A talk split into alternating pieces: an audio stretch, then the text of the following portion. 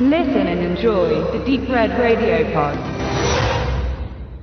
Hallo, liebe Hörerinnen und Hörer. Der Benedikt und ich begrüßen euch heute mal mit einem kleinen technischen Experiment, was für uns äh, Newbies ja wirklich ein wie solch genanntes darstellt. Wir sitzen uns nämlich nur indirekt gegenüber. Tatsächlich das erste Mal, dass wir über Skype aufnehmen. Und wir hoffen, dass es klappt. Ähm, mit der Hilfe von Tobi, der das dann alles noch zusammen friemeln muss. So ein bisschen. Hallo Benedikt. Ähm, deine Na, hallo Aufnahme Max. läuft? Gut. Wir müssen jetzt aufgrund ähm, der Unannehmlichkeiten, wir wollen jetzt wieder gar nicht weiter auf Corona eingehen, ein bisschen verzögert den neunten, es ist schon der neunte Dresdner Tatort der Neuzeit besprechen. Wir haben eine Folge von Stefan Lacant, da kann man ja vielleicht zu der Person des Regisseurs später noch ein bisschen was sagen, die heißt Die Zeit ist gekommen. Und der wurde am 5. April, also vor, was war das, zwei Wochen knapp, ausgestrahlt, natürlich an einem Sonntag. Und da habe ich schon mal, bevor wir überhaupt zu inhaltlichen Fragen kommen, eine Frage zur Berechnung des Marktanteils und der Zuschauer, weil wenn man dabei äh, Wikipedia guckt, was die einzelnen Folgen so an Zuspruch gehabt haben, da kann man zum Beispiel sehen, dass die achte Folge der Nemesis, den wir ja auch besprochen haben, Zuschauer hatte in einer Zahl von 8,58 Millionen, was einem Marktanteil von 27,3 Prozent entspricht, wer auch immer das ausgerechnet hat. Und der neue, da war das Interesse schon wieder etwas größer, hatte 9,57 Millionen Zuschauer. Spannenderweise entsprach das dann aber nur einem Marktanteil von 25,7 Prozent. Wie kann denn die deutsche Bevölkerung innerhalb von so kurzer Zeit so wachsen, dass der Marktanteil trotz mehr Zuschauer gesunken ist oder verstehe ich irgendwas nicht bei der Berechnung oder ändern sich die, ändert sich da was? Also das, das übersteigt mein Verständnis von Mathematik. Ich weiß nicht, ob du darauf eine Antwort hast, ist aber auch zweitrangig. Da sollten wir dann vielleicht mal irgendeinen äh, Insider befragen. Das wäre doch mal ein guter Interviewanfrage für irgendeine Statistik, äh, ein Statistikinstitut, denke ich, weil ich kann mir darauf auch keinen reinmachen. Ich hatte in Mathe immer eine 4. Dafür sehe ich halt gut aus. Also das, keine Ahnung. Genau. Ich finde es aber interessant, dass, ja, wir müssen jetzt mal gerade auch unsere gegenseitige Bildschirme nutzen, dass wir uns nicht zu sehr reinreden. Ne? Das war ja der Grund, warum wir das über Skype machen und nicht per Telefon. Ähm, ich finde, ähm, das ist schon interessant, äh, dass dann rund 10 Millionen Menschen das gucken, was ja primär jeder 80. ist ungefähr in Deutschland. Uh, und was, wenn man sich dann vorstellt, tatsächlich, was das im Kino ausmachen würde. Ne? Also an, an Einspielergebnissen. Das ist schon spannend, äh, wenn man überlegt, dass so ein Tatort ja um und bei so zwischen drei und fünf Millionen kostet. Es so kommt immer drauf an, welches Team und welcher Aufwand dahinter steckt, dass das dann, dann schon auch eine Berechtigung hat. Tatsächlich, egal ob man jetzt Tatort gut findet oder das bestimmte Team gut findet oder eben nicht. Äh, es hat tatsächlich doch äh, gewisserweise eine Berechtigung anhand dessen, was da, wenn das mal alles stimmt, diese Zahlen. Ich muss nochmal auf deinen Mathekenntnissen herumreiten. Wenn 10 Millionen gucken, dann ist es nicht jeder 80. sondern jeder Achte. Ja, siehst du, da geht das schon los. Also, also, ja? also fast genau so viele wie Bild lesen. Ne? Also gucken Tatort. Weil, wie sagt man, jeder siebte liest Bild? Oder wie war dieser blöde Eigenwerbungsspruch dieser schrecklichen Zeitschrift? Ne? Also Die konnten wahrscheinlich auch nicht rechnen. Genau, also du sagst ja, man, man vergisst immer bei der Berechnung von was hat ein Film eingespielt oder ne, was für ein Box-Office hat man, man guckt da immer noch zu sehr aufs Kino und vergisst dann, was erstens Filme so, so kosten, wenn Sender da die, die Ausstrahlungslizenzen erwerben. Das kriegt man ja erst heute so mit, wenn man hört, dass dass jetzt, äh, wer war's, Disney das Simpsons-Paket sich gesichert hat und einfach mal für ein paar Jahre, was kostet das da, irgendwie 500 Millionen oder so, ne? Was da an Geld reinkommt durch die Fernseh- oder Internetverwertung, ne? Das ist ja äh, Netflix, der die sich quasi bei Disney jetzt äh, Simpsons sichern müssen. Ne? Also es war ja, glaube ich, noch äh, Netflix hat ja Simpsons im Paket gehabt, noch bevor, glaube ich, ich bin mir jetzt nicht ganz sicher, ähm, Disney Fox gekauft hatte. Aber auf jeden Fall hat Netflix für die Simpsons äh, um und bei 500 Millionen Dollar bezahlt. Ja, ich, ich weiß nicht, in welchem Zeitrahmen das dann eben ausgestrahlt werden durfte. Angeblich sind da auch nicht alle Staffeln dabei gewesen. Äh, das kann ich jetzt auch nicht beurteilen. Aber jetzt auf Disney Plus, da ja Fox Disney ist, sind natürlich alle Staffeln Simpsons bei Disney verfügbar. Zu einem günstigeren Preis als momentan bei Netflix. Aber das ist einmal dahingestellt. Das muss man dann eben entscheiden, was man sehen möchte und was nicht. Aber wir schweifen schon, äh, Wilken, Wilken, Wilken sagte wieder, lass uns den Tatort mal nicht so lang machen. Jetzt sind wir schon bei fünf Minuten äh, und haben noch nicht drüber gesprochen. Deshalb führe ich jetzt ganz professionell zurück äh, zum aktuellen Dresdner Tatort. Äh, und das bedeutet, ich lasse dich mal anfangen zu sprechen. Also genau, wir haben und das sollte man sich ja auch immer mal ähm, vergegenwärtigen, wenn man so über Filmreihen und längste Filmreihen, auch wenn ja jeder Tatort jetzt nicht direkt mit dem anderen verbunden ist, außer dass es halt Tatort heißt und die immer sonntags 20.15 Uhr laufen. Aber das ist tatsächlich die Folge 1127 für die Statistikfans unter uns und wie gesagt, der neunte aus Dresden. Und wir erinnern uns noch kurz, dass die, der Dresdner Tatort ja eine äh, interessante Entwicklung ähm, genommen hat, nachdem man ja versucht hat, und das habe ich tatsächlich gelesen, und das hat man ja den ersten beiden vor allen Dingen angemerkt und auch noch den dritten, dass man da versucht hat, so eine, so eine Humor- Krimi-Nummer zu installieren, die ja ganz doll baden gegangen ist, la drei Engel für Dresden, ohne Scheiß, also das war wirklich der Ansatz. Dann ist man ja aber relativ äh, schnell darauf gekommen, dass so der, dieses Konzept irgendwie nicht so gut ist und hat dann auf 180 äh, Grad Drehung auf ganz ernst gemacht und hat meiner Meinung nach immer noch mit dem fünften mit Déjà-vu dann so den Höhepunkt auch an Düsternis gehabt. Und man ist so ein bisschen in dem Fahrwasser geblieben, auch wenn man es wahrscheinlich nie ganz wieder erreicht hatte, hat sich mal noch dramatischer und stormmäßiger probiert mit das Nest.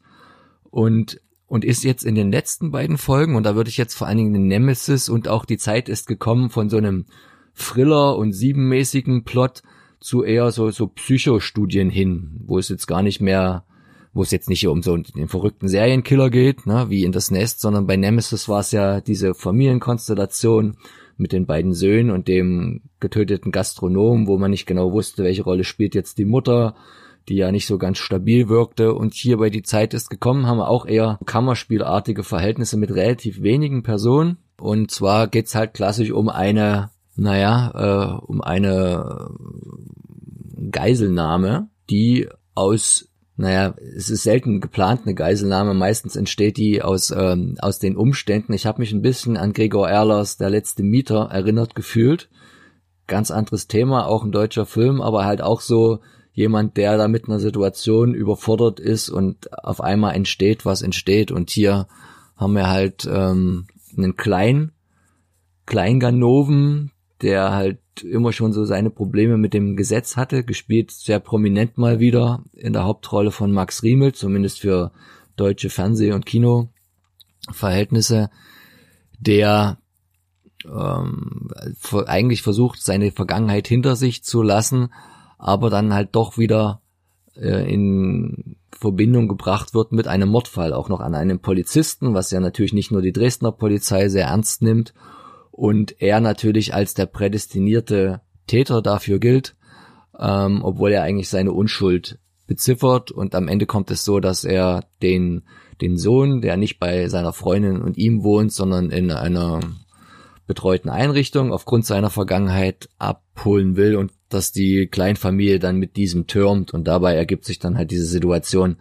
dieser Geiselnahme und es geht irgendwie alles schief, was schief gehen kann. Und äh, unsere drei ermittelnden Dresdner Kommissarinnen und der Kommissar treten auf den Plan, so viel ungefähr das. Und das hat jetzt eher natürlich was mit einer Psychostudie zu tun als mit dem klassischen Wer hat's getan. Das ist natürlich auch weiterhin wichtig und wird auch erst am Ende so hundertprozentig aufgelöst, aber es ist totale Nebensächlichkeit, weil es geht eher um diese Entwicklung dieser Situation. Ich hoffe, ich habe jetzt nichts Wichtiges vergessen, ohne jetzt zu genau zu detaillieren. Ja, die Story ist ja dann auch wieder äh, nicht untergeordnet, aber es geht ja auch viel um Stimmung und Atmosphäre in, äh, bei so einem Krimi. Und äh, was mich ein bisschen gestört hat, ist, dass es keinen Übergang gab vom letzten Tatort, der, wie du schon sagtest, auch zum Beispiel äh, bei der neuen Kommissarin, die ja nun eingeführt wurde, mit dem Vater äh, auch äh, auch mit dem äh, der Polizist, der mit Kriminellen zusammengearbeitet hat, um ein bisschen Ruhe reinzubringen in den Untergrund, so ja, also ein Geben und Nehmen und mal, dass man da aber auch ähm, unterschiedlicher Meinung ist und es gab ja auch diesen Streitfall.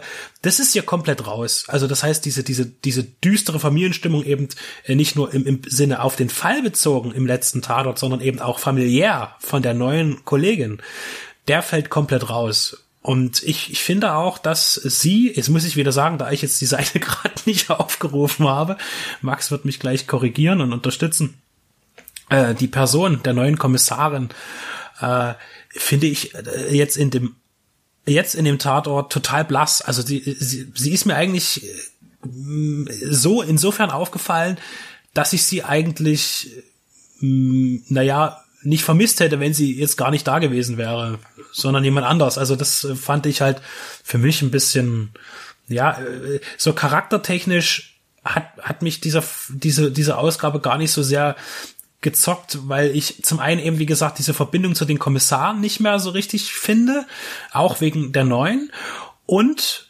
auch ich, wie realistisch kann man so ein Szenario überhaupt gestalten? Das, diese Frage sollte man sich auch bei einem Film nie stellen, aber man tut es ja irgendwie trotzdem.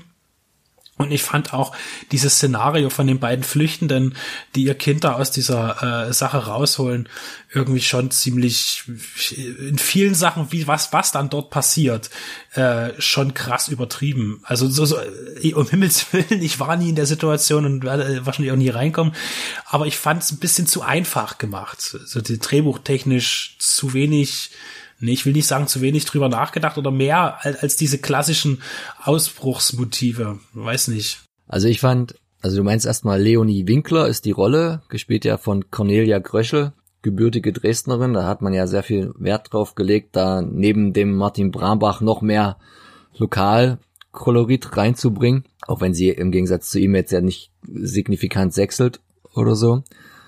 Ähm, ich finde das ein bisschen spannend, weil du hast ja irgendwann mal gesagt, eigentlich magst du das gar nicht so sehr, wenn in jedem Tatort irgendwie jeder Ermittelnde mit irgendeiner privaten Backstory mit in die eigentliche Geschichte verwoben wird. Und das hat der Dresdner Tatort aber zum Teil auch sehr doll getan. Entweder waren auch die, die Kommissarinnen mit bedroht am Ende durch den Killer, weil sie sich da auf eine Liaison eingelassen haben oder es ging um den Sohn oder ähm, und solche Sachen. Und der Tatort, wie du jetzt schon sagst, der lässt das komplett raus. Also der, der hat überhaupt keine, keine Rahmenhandlung mehr.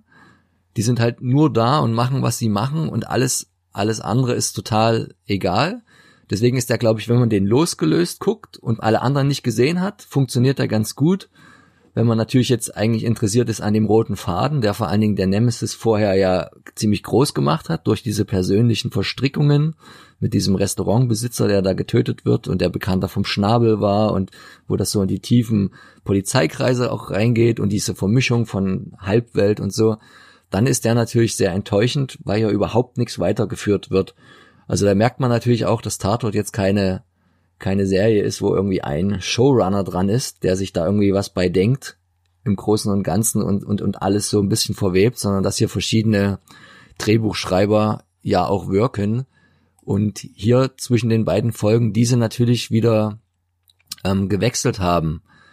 Na, wir haben ja immer mal Wiederholungen. Zum Beispiel war der, der Drehbuchschreiber oder die Drehbuchschreiber von dem Nemesis, nämlich Stefan Wager, Wagner und Mark Monheim, die hatten zum Beispiel auch schon den Déjà-vu geschrieben, äh, wo, was man ja durchaus auch, auch merkt, so an der, an der Grundstimmung. Und dazwischen, die beiden, das Nest und wer jetzt allein ist, waren ja von Errol Jesilkaya. Ne? Also da hat man schon ab und zu mal so ein paar Konstanten.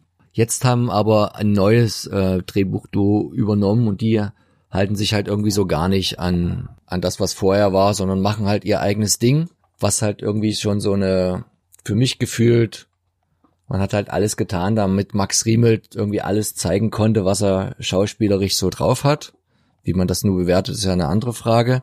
Aber ich fand, der ganze Tatort war im Prinzip irgendwie mehr ihm gewidmet als jetzt den, den Kommissaren an sich, ähm, was ja auch eine Herangehensweise ist, aber mit der verliert man natürlich eventuell auch ein bisschen das, worum es ja eigentlich geht, nämlich um die Kommissare und dass ja beim Tatort oft die im Vordergrund stehen und nicht so oft die Täter und die haben halt mal die andere Perspektive gehabt. Wie, wie fandst du sein, sein Spiel? Meist ja doch gut bewertet von den Kolleginnen und Kollegen in der Presse als so das, das, das hervorzuhebende im positiven Sinne? Max Riemelt ist mir tatsächlich, äh, muss ich ehrlich sagen, gar nicht so wahnsinnig geläufig, weil ich gar nicht so viele Filme mit ihm auf den Schirm habe oder erst irgendwie in kürzester Vergangenheit gesehen habe. Ich müsste jetzt tatsächlich ziemlich krass nachdenken, äh, wo ich ihn zuordnen soll, äh, genauer.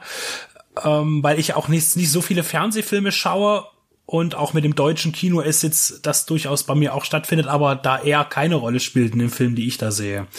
Ähm, ansonsten ist er natürlich schauspielerisch äh, routiniert. Also ich, ich fand das äh, jetzt nicht, nicht herausragend. Ich meine, das ist immer schwer, sowas zu sagen weil solche Rollen wurden schon oft verkörpert. Äh, und wenn ich jetzt an, an ähnliche spontane Entführungsszenarien denke, da fällt mir jetzt erstmal gar nichts Deutsches ein. Da muss ich gleich irgendwie an John Q denken mit Denzel Washington. Ich glaube von 2000 oder was, wo er im Krankenhaus äh, eine Entführung, äh, eine Geiselnahme stattfinden lässt in einem Krankenhaus, um seinen Sohn das Leben zu retten, der an einer schweren Krankheit leidet. Oder ich muss an Mad City denken mit John Travolta und Dustin Hoffman äh, und sowas. Und deshalb ähm, ist das das meine meine Äußerung zu seinem schauspielerischen Können, dass er es kann. Er ist Schauspieler, aber es hat mich jetzt nicht irgendwie in höherer Weise tiefer beeindruckt. Du hast vorhin schon gesagt, dass der auch wieder so in, in, in vielen kleinen Sachen ähm, auch äh, wenig durchdacht ist oder das Drehbuch hakt. Ich fand es auch wieder mal, und das ist leider irgendwie so oft beim Dresdner Tatort, dass auch die Umsetzung zum Teil ein bisschen dünn wirkt, weil ich weiß, ich, ich kenne mich nicht so aus, was passiert, wenn ich in Deutschland zu so einem Fall ein SEK rufe. Aber ich kann mir irgendwie nicht vorstellen, dass das dann irgendwie aus fünf Leuten, einem Einsatzfahrzeug und, und einem Chef da zählt, wenn es wirklich um eine Geiselnahme von der Größe von zwei Geiselnehmern und fünf Geiseln geht. Also das fand ich halt wieder ein wenig, ein wenig klein, also was da abgestellt werden konnte, mal ganz ähm, davon abgesehen, dass das so lange gedauert hat. Das, das gestehe ich denen sogar noch zu, aber ich weiß halt auch nicht, wie das Vorgehen der Polizei ist, dass da der Schnabel seine Kommissarinnen zum Beispiel alleine solo tatsächlich dort da reinschickt ich glaube nicht, dass das wirklich so ein Vorgehen ein realitätsnahes ist. Aber du hast schon gesagt, man kennt das jetzt, das Szenario vielleicht eher sogar aus amerikanischen Filmen. Und wenn man da jetzt mal zu Stefan Lacant überleiten will, dem Regisseur, ist das auch gar nicht unbedingt so weit weg, weil er hat wie viele ähm, seine, seine, naja, sagen wir mal, Meistergesellenprüfung an einer renommierten amerikanischen Universität abgeliefert und dort halt auch einige Kurzfilme gedreht, zum Teil auch mit einer gar nicht so unbekannten Besetzung und ist dann halt wieder nach Deutschland zurückgekommen und hat dann hier vor allen Dingen Fernsehen gemacht. Und kleiner äh, Exkurs, auch einen Film, der heißt Toter Winkel. Ähm, das war das, wo ich dich mal angesprochen habe, wo ich meinte, dass unserer Film im Toten Winkel, unser Dresdner Film hier, der ja irgendwie ein Jahr später quasi rauskam, ähm, vielleicht auch einen Titel gewählt hat, der leider schon anderweitig in der Zwischenzeit ähm, auch schon vergeben ward. Aber äh, kleiner Exkurs am Rande. Weil natürlich der, der Name des Titels Toter Winkel in Dresden auch schon viel länger feststand, aber natürlich länger gebraucht hat, um zu entstehen letztlich. Äh, weißt du, was ich äh, gut gefunden hatte? Äh, es gab einen Punkt in dem Tatort, ähm, jetzt, äh, wo ich gesagt habe, das wäre jetzt die total geile und krasse Entscheidung gewesen, die nochmal richtig am Ende nochmal so einen Trieb reingebracht hätte, wo sie an der Tankstelle sind, äh, in dem Fluchtfahrzeug. Und die Mutter etwas abseits steht und krass nachdenkt, sich da hinhockt und die Situation erstmal einordnen muss. Und der Vater dann schon ins Auto einsteigt und dann einfach losfährt, ohne Frau. Weil das hätte noch mal einen richtig harten Schuss gehabt. Und da habe ich gedacht, das machen die, komm, das machen die jetzt, das machen die jetzt. Aber sie haben es leider nicht gemacht. Weil das Kuriose an der ganzen Situation ist ja, und das finde ich jetzt auch wieder vom Realismus her schwierig, dass die sagen, wir fahren nach Kroatien. Und dann auch, aber auch der Realismus kommt und sagt, na ja, äh, wir, er sagt, wir finden für den Kleinen eine Schule. Ja, und er kann fließend die Sprache da oder wie. Also das ist immer so so albern, als ob das nicht auffallen würde, dass die da in Kroatien sind. Es wird dann eine Fahndung geben, europaweit über Europol oder sonst was.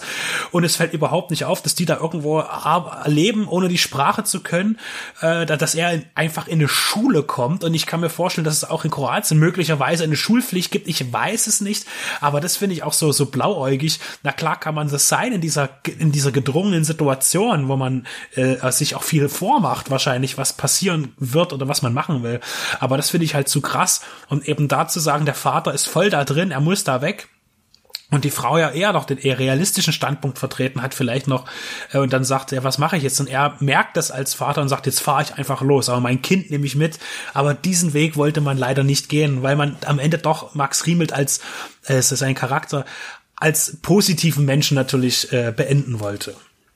Ja, also ja, ich, ich fand, die haben halt immer sehr kurz gedacht, die beiden, und waren an sich auch nicht die hellsten, wenn natürlich auch wieder in anderen Szenen ein extrem gut geplanter, eine extrem gut geplante Befreiungsaktion da sehr konstruiert, aber sehr aufgegangen ist. Also da hat man auch irgendwie schon gemerkt, dass der Regisseur durchaus wusste, wie er inszeniert, auch so die Anfangssequenz. Der Film wird ja nicht ganz chronologisch erzählt und beginnt ja eigentlich mit ziemlich harten Tobak, nämlich in dem Sinne, dass äh, Max Riemelt noch im Gefängnis sich da was ins Ohr steckt, um eine kleine Verwundung da vorzutäuschen. Also das war schon so, konnte man dem Tatort eigentlich keine, keine Vorwürfe machen. Also der Stefan Lacant, der, der wusste schon, wie er inszeniert. Auch spannend, dass sein, sein Debütfilm, der auch, wenn man dem, der IMDb folgen soll, ja freier Fall war, und vielleicht deswegen nicht umsonst die Wiedervereinigung mit Max Riemelt, weil in dem freien Fall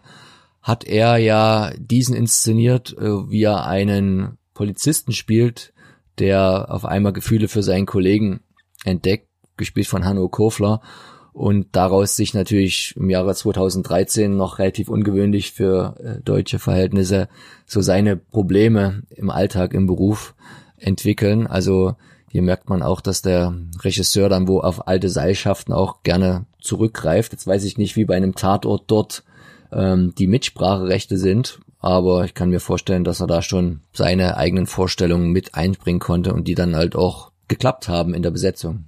Und dann, um tatsächlich zu einem gewissen Ende zu kommen, will ich dich fragen, weil das habe ich, glaube ich, bei dir noch gar nicht so rausgehört. Wie fandest du den Tatort denn jetzt? Äh, generell als einzelstehender Krimi oder von mir aus auch im, im Fortlauf der Reihe des Dresdner Tatorts?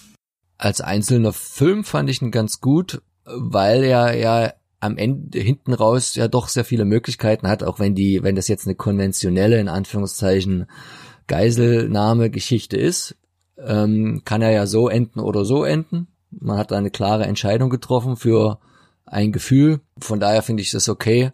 Wenn man jetzt, wenn man das in das Gesamtwerk einordnet, denke ich, dass es einer der, der mittleren Dresdner Tatorte war. Also das war weder die, die ganz hohen Déjà-vu etc.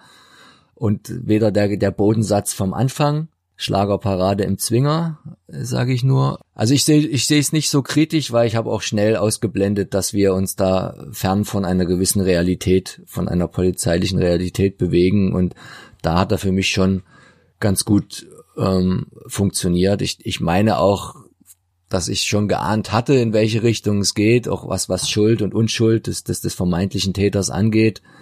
Ähm, aber ich konnte damit ganz gut leben und ich denke, jetzt ist mal wieder Zeit für einen, der auch die, die, die, die Rahmenhandlung und den roten Faden für die Kommissarin äh, wieder mit aufnimmt und dort mal ein bisschen anpasst.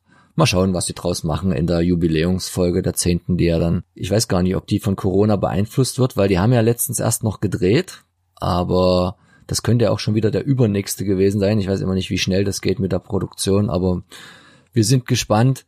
Was ich dir allerdings zustimmen kann, wenn es nach mir gegangen wäre, hätte ich auch lieber Alvara Höfels als Kommissarin behalten, weil ich sie menschlicher, wesentlich interessanter finde, als Frau auch. Und da hatte die andere in der Folge, wie du schon sagtest, wenig, um sich zu präsentieren. Und das, was sie ja macht, das geht ja dann auch noch irgendwo so halb schief. Ne? Aber das, das, das war halt dem Drehbuch geschuldet und weniger ihrer, ihrer Figur. Aber ich denke hier, das war vor allen Dingen eine Folge, wo irgendwie Brambach in seiner Rolle bisschen glänzen konnte. weil er da, da der Entscheidungsträger ist und die, die beiden Damen auch so ein bisschen konkurrieren, so im Sinne von, ich mache jetzt die, die coole Einzelnummer, nein, ich mache jetzt die coole Einzelnummer und der Chef muss sich entscheiden. Ähm, am Ende ist er so die, die zweitwichtigste Person in dem Tatort. Also ich konnte damit leben, war, war eine gute drei. Und da würde ich mich jetzt einfach auch mit anschließen, ohne das weiter noch äh, verbal auszuschmücken und sage auch, mal sehen, wie sich's weiterentwickelt. Das steht ja immer am Ende des neuesten Tatortes in Dresden. Und wir sind gespannt, wann der dann kommt, ob tatsächlich durch Verschiebung der aktuellen Situation oder vielleicht schon wieder ganz rasch. Denn dieser Dresdner Tatort hatte mich trotz Ankündigung dann doch wieder überrascht, dass er auf einmal in Dresden spielte.